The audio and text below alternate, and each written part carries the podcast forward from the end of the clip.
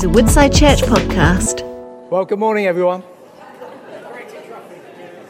Good morning, good morning. Welcome. My name's Martin. Great to be with you this morning.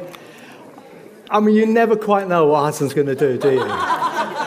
Uh, he is. Uh, I thought we were going to be there for half an hour. I thought, I thought this was worship part two, you know. It was.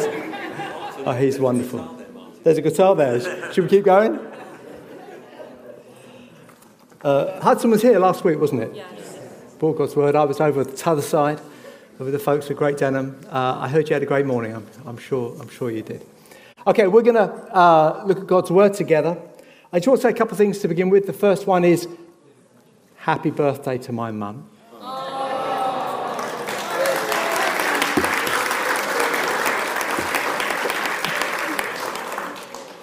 Okay, we're moving on now, mummy. Okay. She just loves being the centre of attention. It's where I get it from, you know. Also, I want to say uh, just a comment. Yesterday, uh, we gathered our community group leaders. There are people that lead our small groups, uh, and we had an outstanding morning together. Almost everyone could make it. And uh, I just want to say publicly uh, a huge thank you to our our community group leaders and the coaches that support them because they care for us as a church family. And we're so grateful for, for the work that they do and how they bless us and serve us. Great, grateful for Richard and Gaynor who oversee that work now. And uh, we had a good time. Uh, it was a, a, time full of faith, excitement, some new things we were sharing, and I'm sure that will filter down into the life of our group. So, just a, a comment and an expression of my thanks to our group leaders. Now, the title for this morning is Church Amongst the People, the Church in an Alien Culture. I said this to someone on the way in, and they say, Are we talking about Mars? I said, No, we're not. the church amongst the people, of the church in an alien culture. This morning, I'd like to talk about witness, outreach, evangelism. Now, there's a small percentage of the room are saying, Hallelujah. And the rest of us are thinking, oh no, I came to this one.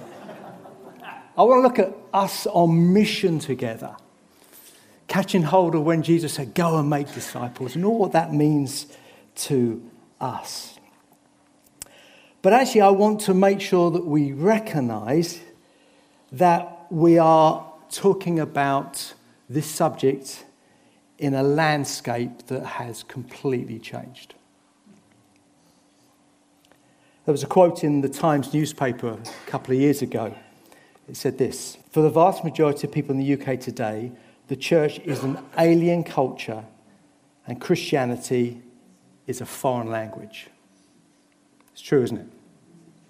Everything has changed. You only have to go to a wedding actually today uh, and just look around in the hall and just observe when you've got unbelievers in the room how how they are just not accustomed to the songs we sing, even when it's relaxed when we do it, uh, I guess, or uh, they're, not, they're, they're not used to being in that environment. I often say to the worship leaders, I did a few weeks ago actually, at one of our weddings, uh, I actually said to the worship leaders, don't worry that as you look out in the congregation, people won't be engaging as you're normally expecting them to, because they're not used to this. Uh, in fact, uh, Josh and Abby's wedding a couple of weeks ago, uh, I hear your unbelieving friends loved it. It's how I love the worship, just enjoy the experience, but they're not used to that environment. Not used to that environment. I remember when I grew up at school, we used to, it's a long time ago, we, we used to sing Christian hymns. I went to Hazeldean. I remember uh, having Christian prayers, Christian hymns sung. Uh, even generations before that, uh, families would send their children to Sunday school even if they didn't attend church. It was so much a part of the culture of the land. Yet, that's a generation ago, or a generation or two ago. The context has changed. For the vast majority of people in the UK today, the church is an alien culture, and Christianity is a foreign language. Now, maybe if you're an older generation amongst us and your friends are of an older generation, that may not be true for you. Or maybe for you, if you uh, are in this country, uh, your family may have come from another nation, or, or, your, or you may have been born in another nation, another nation now living in the UK. In fact, that may not be your story. You, you actually may have a context you got which is far more Christian. But in the UK, generally speaking, that's what we find. Our mission in the UK is now a cross cultural mission. When we uh, send people to other nations, we, uh, we equip them for this. They go into a context that they're not, not used to. We plant a church in a new nation. The culture's different. Uh, it may not be, Christianity may not be the predominant faith uh, or whatever. And we, we prepare them for that. We spend quite a lot of time doing that. I think we need to consider doing the same for ourselves in this land because we are on a cross cultural mission now we are, and our experience of our lives is alien to those that we are called to love and to serve outside the church. We've talked a number of times as a church about rebooting Woodside following from the pandemic and the lockdown. We felt God saying, just don't go back to what you used to do. Think about how you want to do things in a fresh way in line with what God has for us today. I think this is one of those areas. This is a moment to think do we need to reboot the way that we are involved in mission, evangelism, witness, outreach together. Now, this challenge is not new, praise God. Uh, the church uh, in history has all, always been involved in this cross cultural mission. In fact, if we go to, back to the New Testament, we see that this was the church's experience then. And we've been looking at the church in Antioch, haven't we, on our vision series? And we've seen that church as a wonderful example and challenge to us on what we would love to be. But let's look at how they were involved in mission and how they caught hold of something fresh that hadn't been seen before, which was a cross cultural mission. In uh, verse 19 of Acts 11, it says this Now, those who have been scattered by the persecution, that's the persecution that broke out in Jerusalem, and the Christians fled and decided to establish themselves in different towns and cities. One of them was a place called Antioch but they began to share their faith with others. Read this. Now, those who had been scattered by the persecution that broke out when Stephen was killed traveled as far as Phoenicia, Cyprus, and Antioch, spreading the word only among the Jews. So originally it was amongst people who were like them, who had a similar background, similar heritage to them. Some of them, however, men from Cyprus and Cyrene, went to Antioch and began to speak to Greeks also, telling them the good news about the Lord Jesus. The Lord's hand was with them, and a great number of people believed and turned to the Lord. Hallelujah. We see in the church in Antioch that, yes, they reached out to people like them, but then they began to share with Greeks, people who had a different story, different background, completely different background. And they saw great cross cultural missional success. Let me just pray for us as we get into this together. Jesus, we thank you that you've reminded us as we've worshipped that you're God who wants to bring peace into our lives. We thank you that we've been reminded that even when we don't see it and even when we don't feel it, you are on the move. Lord, I pray for us as we look at this subject, as we, as part of our vision series, if you like. I pray that you would instruct us. Lord, we so long to see our friends, our family, our work colleagues, our neighbours, those close to us, come to discover that you are the answer. I thank you, Lord, that we have examples in Scripture of churches that have, have done this before. And I pray you would speak to us as we look at some of the principles in your word of how we bring your light, your goodness, your peace to others. I pray, would you instruct us today? Lord, will you help us to not just do things how we used to do them, but recognize that today is a different day, but see it with great encouragement and great excitement that you're indeed on the move, even if we don't see it. In your name, Jesus, we pray. Amen. So, I've got I've got eight points. Do you remember the good old days of three point sermons? Eight. That's, like, that's eight, isn't it? Right, eight. Okay, so some of them are shorter than others. These are, I think, principles for cross cultural mission to help us in how we share our faith, but also how, how helps us and encourages us that we can all be involved. The first one is this the gospel moves through existing relationships.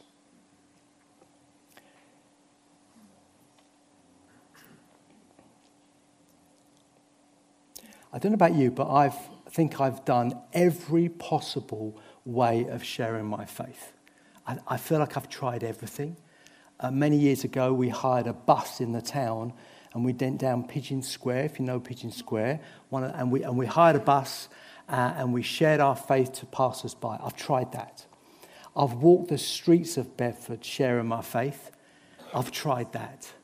Uh, I've shared my faith at work and seen some fruit in that. I've shared my faith with, with friends and I've seen some fruit. I feel like I've shared, I've, I've, I feel like I've tried it all. Maybe I've got to a particular age where, where you've ju- I've just had a go at a lot of things.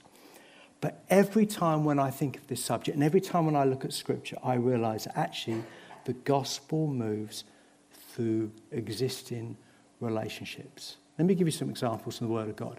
Uh, do you know the story of the, um, the Samaritan woman who meets Jesus at a well. And Jesus encounters her, she encounters him. He then speaks amazing revelation into her life of things that, that he knows of her life, about decisions she's, she's made. She's absolutely uh, spellbound by him, overwhelmed by this encounter, and as a result, comes to faith. She then goes back to her village, and we're told that many other Samaritans believe because of the story that that woman told you see an example in Scripture of the gospel moving through existing relationships. If I was to do a quick survey here, I think all of us, barring maybe a few, would say, well, actually, that person was involved in my life, that friend, that fam- family member, that work colleague. When we look at our own stories, we discover that actually that's our story too. The key thing is, is are we cooperating with the way that the gospel tends to work through existing relationships? Or are we thinking that, that evangelism is going down the streets or hiring a bus or doing something else? Now, I'm not, I don't want to be negative about those things, but I don't think it's the primary way that Scripture encourages us to share our faith. Let me give you another example, which we put on the screens. There's a guy in our Bibles called Matthew. He wrote one of the Gospels. He's also called Levi. I never really understand this, but in that day, sometimes people had more than one name. And this is a story about Matthew or Levi and how he came to faith and what he did as a result of that.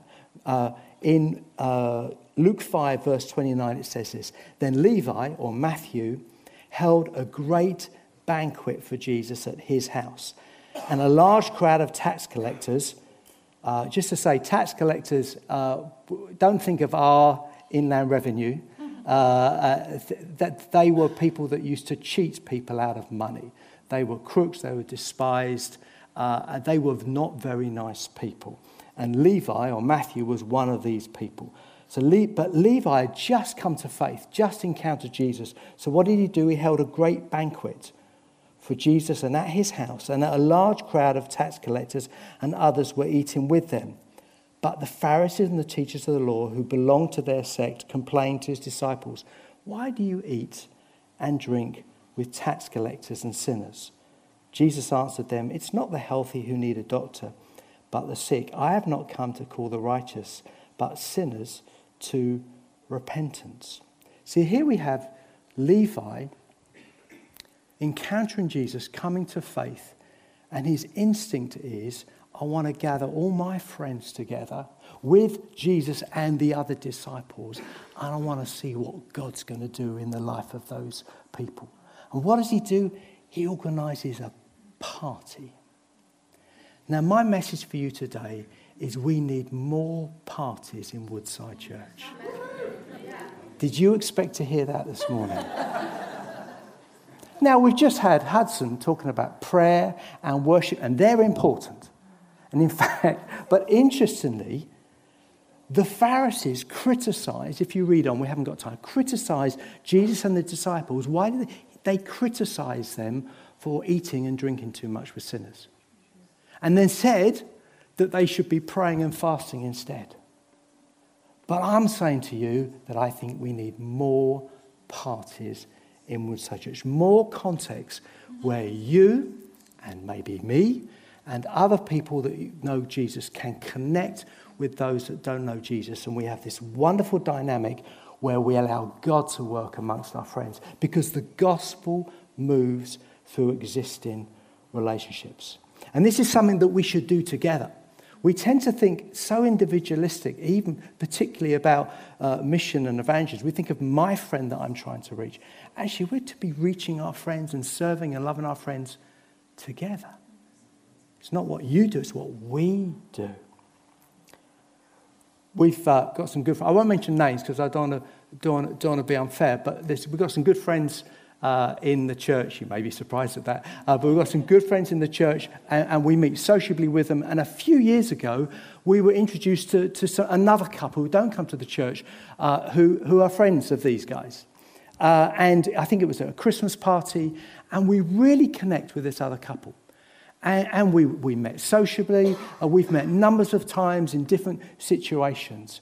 And slowly, this other couple have begun to open up and ask more questions about uh, I mean, it's easy with me. It's like, what job do you do? Oh, okay. You know, so the subject comes out quite quickly. Sometimes I don't want to get into what job I do because I want them to know that I'm a real person too, you know. I'm not, you know, I, am okay, you know. You know, sometimes you mention you're a pastor, and sometimes there's a deathly hush. People don't know where to go with that. Uh, but we've been building a friendship with this this couple, and this couple have just asked, they want, to, they want to find out more about the Bible, understand more about Christ, and we're going to be meeting up with them as, as a six or maybe a seven. There's someone else who's interested. Uh, but you can see that this has taken time. This is a friendship. We, we love these guys. They're great fun, they're, they're, they're great to be with, but it started with a party. We need more parties. Now, it may not be a party, it might be coffee. It might be meeting, going for a walk. It might be coming round to watch the telly together. It, you understand, it doesn't matter. But we've got to find ways that our lives are sharing with others who don't know Christ. Secondly, connected to that, we need to have genuine relationships with those who are not following God. It's part of what Jesus said is the greatest commandment. He said, Love the Lord your God with all your heart, soul, strength, everything. And then he said, Love your neighbors as you love yourself. So part of being a Christian is loving those who are far from God. Neighbors just means anybody and everybody who is close to you. And it may be your neighbours. Dawn and I have, have spent lots of time recently with our neighbours. We have great fun together. We never talk about Christianity. I hope one day God's going to open that door. But I love them anyway. We're supposed to love our neighbours anyway. It's not like we we, we have a, an ulterior motive. We're supposed to love the world anyway. That's what we're called to do. We need genuine, to have genuine relationship with those who are not following God. For some of us, that means we've got to create time in our diaries. And you might say, oh, there's so many church meetings that I have to go to. Well, don't go to so many church meetings. Parties, and don't attend church meetings. Is that what you've said? That's what I've said? Isn't Christianity supposed to be our whole lives? Romans 12, it says that worship is our life. Not singing songs, it's the way we honor God in our lives. It's how we are, how we love our neighbors, how we invest in our friends, how we give time to that. Now, you don't just just do that. that would not be the outcome I'm looking for. If next Sunday I turn up and nobody's here, then, then I got it wrong. But you understand what I'm saying? We're, we're the light of the world. We've got to be in the world to be the light of the world. Number three, the kingdom. Oh, I put always. I want to soften it. the kingdom often, the kingdom always or often flows towards brokenness and lostness. I got challenged by this. It's actually a quote by a guy called David Bruderick, who I did an online training course during the lockdown. And one of the advantages of lockdown, it gave one more time to do different things. He's a Christian in South Africa, And uh, he said this phrase. I thought, oh, I've never heard anyone put it quite like that. But then he quoted Luke 4, which was referenced in our worship time, which says this The Spirit of the Lord is upon me, Jesus talking about himself, because he has anointed me to proclaim good news to the poor, brokenness. He sent me to proclaim freedom to the prisoners, brokenness, to recover sight for the blind, and set the oppressed free. The kingdom flows towards brokenness and lostness. And I'm thinking, is that, is that true?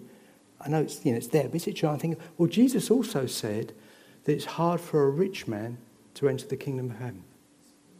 He didn't say it was impossible, but he was saying actually someone who has a lot, who is rich, and that could be financially, it could be, could be all sorts of ways, it's hard for them to enter the kingdom of God because they have so much blessing that is, is uh, in their lives that it makes it hard. We know that probably with some of the people we know. But broken, when you're lost and you're broken, you know you need something. And you just look, you just talk to people. They, they know, they know the Western world doesn't have all the answers. We've learned that over the last couple of years. But that's happening around us. But often they don't know where their healing comes from. They don't know the answer to their questions. But if only they were in a context when they were connecting with believers who know Jesus. The peace that we celebrated is the peace that they're looking for. So the kingdom always or often flows towards brokenness and lostness. Number four, how are we doing, okay? We're halfway through. Number four, God. Okay, is it up there already? Okay, beat me to it.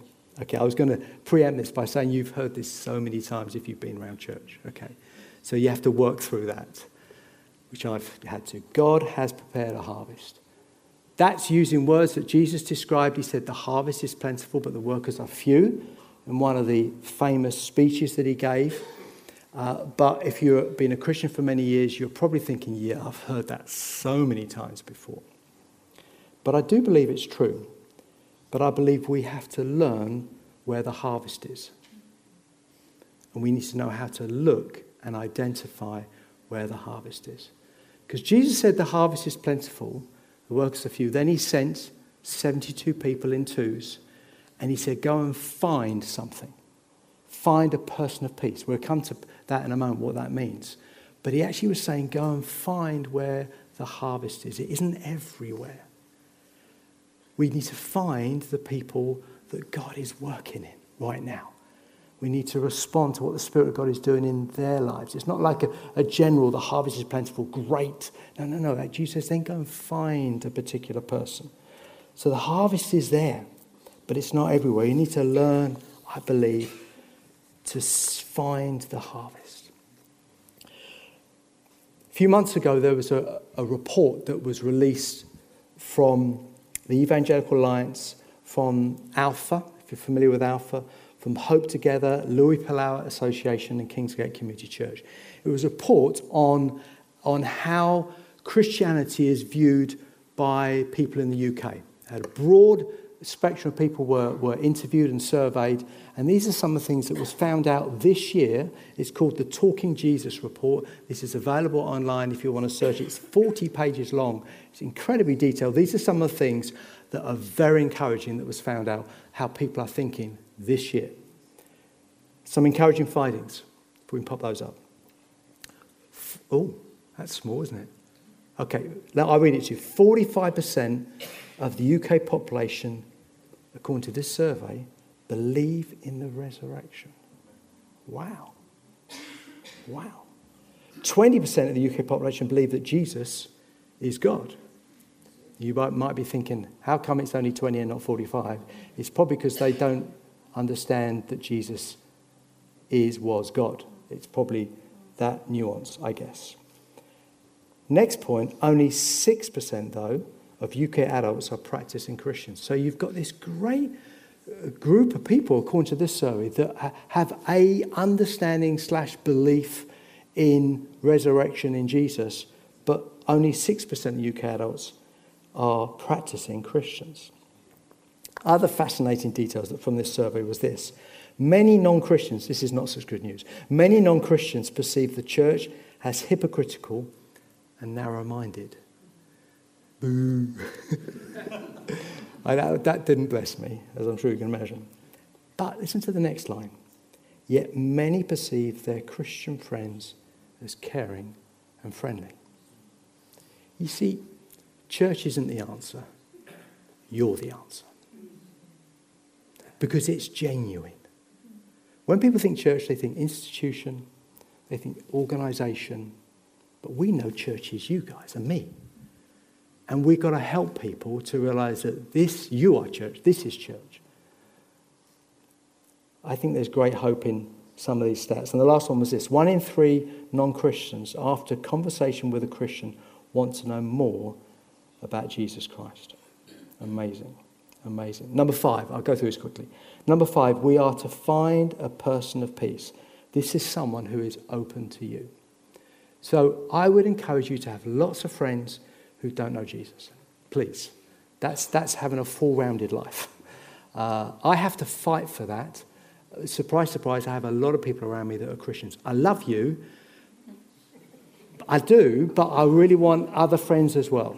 Uh, you, do know, you know and, and they will say things and do things that, that, that don't, don't go well with my values, but we're supposed to be having parties with people who are far from God. Yeah? And I don't want to be in a situation where I'm praying and fasting, but I'm not having parties with unbelievers. We've got it wrong if that's how we think Jesus is instructing us. But we are to find someone who's a person of peace. Now, it's quite simple. We overcomplicate this. Person of peace is someone who is open to you in a way that is more than just a friend. It might be a close friend. It's someone who you connect with on a deeper level.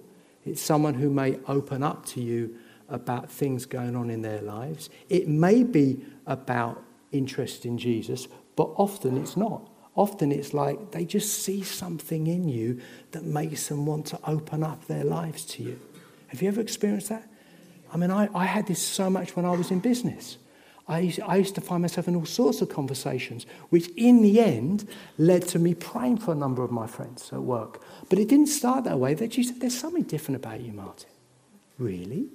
And it wasn't because I supported Crystal Palace. And it was, it was more than that. I mean, we carry the Spirit of God with us.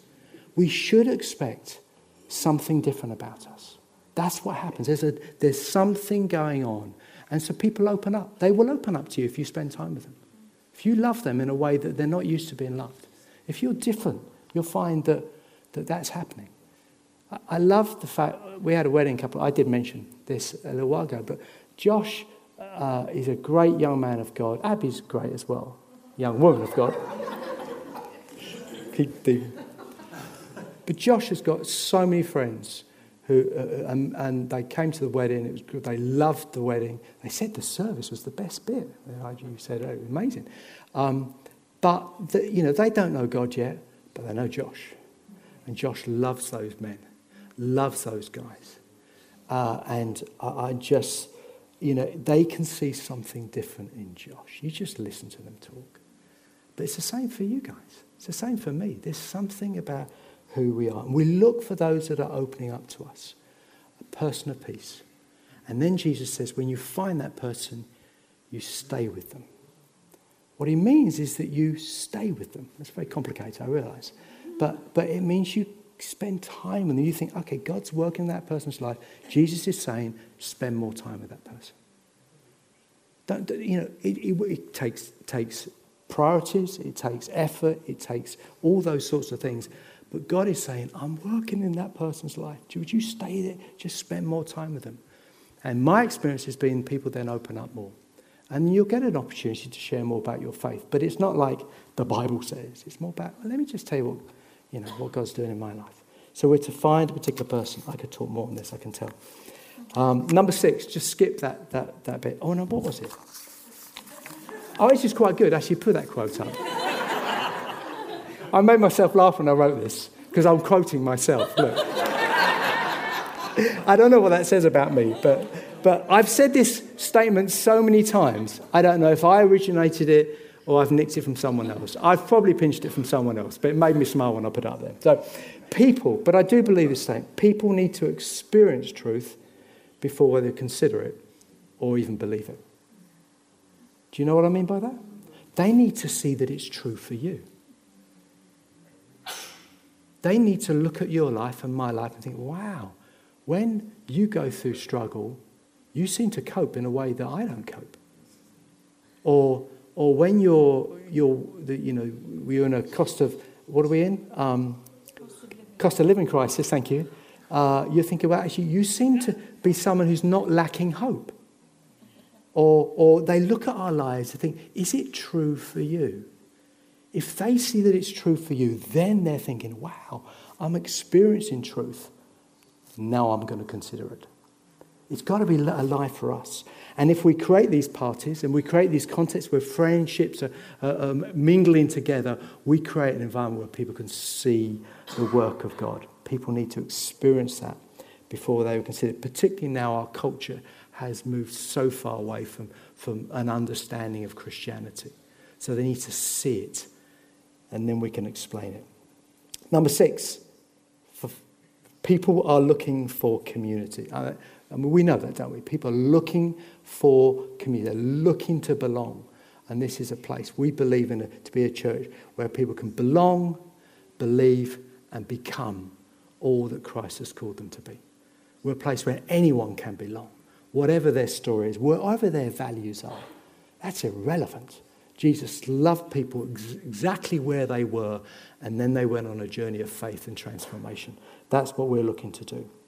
Number seven, we want to find a person, yes, a person peace, but we stay with them, not just because of that person, but behind that one person are other peoples that Jesus wants to meet. Because if we believe that the gospel moves through existing relationships, if, we, if there's one person that gets saved, behind that person is a whole line of other people that Jesus is wanting to meet. And number eight, the workers are in the harvest. Jesus said, Pray for workers, and he sent the 72 in Luke 10. But actually, what he discovered is they, as they found people of peace, those people became the new evangelists the new people to reach a whole group of others. So the workers are also in the harvest. To bring it to a conclusion, we need to have time in our lives to make new friendships and deeper friendships. Number two, we need to organize more parties. We need to bring our friendships together. If you hold a party, look to invite or a coffee or whatever. Look to invite a Christian friend and some of your non Christian friends. Just allow those friendships to grow. Dawn and I use this phrase we want to make your friends my friends. That's what's happened in the story that I described. We're now going to meet as a group. It's basically a new community group. And we're going to look at the Bible together. That's what they would like to do. Great. And it's going to be a small, just six or seven of us. But what were their friends have become our friends. It's taken years. But it's not like we did it in order for that. We, want to, we like them anyway, do you know? Next, we need to ask who's open to you? What's God doing in the lives of those around us? And when God leads us, be bold to share our lives and share the gospel. Amen? Amen. Amen. Stand, shall we?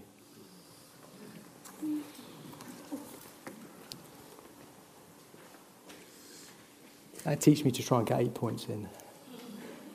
You've been very patient. Let's pray and then we're going our way. Jesus, we love you.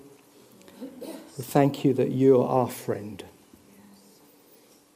Lord, uh, you were described as a friend of sinners. Lord, I thank you that you made me your friend. You made us your friends. Lord, thank you you looked at us and loved us. Although our lives are all over the place, and Lord, we're not the finished article at all. We're still learning, we're still growing in you. Uh, but we pray you would help us to be like you, to have many friends who are far from you, to love them, to love them, to spend time with them, to introduce them to our, our other Christian friends, and just watch you work. Lord, help us to have supernatural eyesight to see your hand at work when people are opening up to us, becoming a person of peace, if you like. Lord, we thank you that you are our peace. And so what they see in us is you. They may not articulate it like that, But that's what's going on. And we pray that we would see many friends and family and, and neighbours and colleagues come to faith. Uh, Lord, we believe a harvest is out there. Help us to find it and partner with you. In Jesus' name we pray. Amen.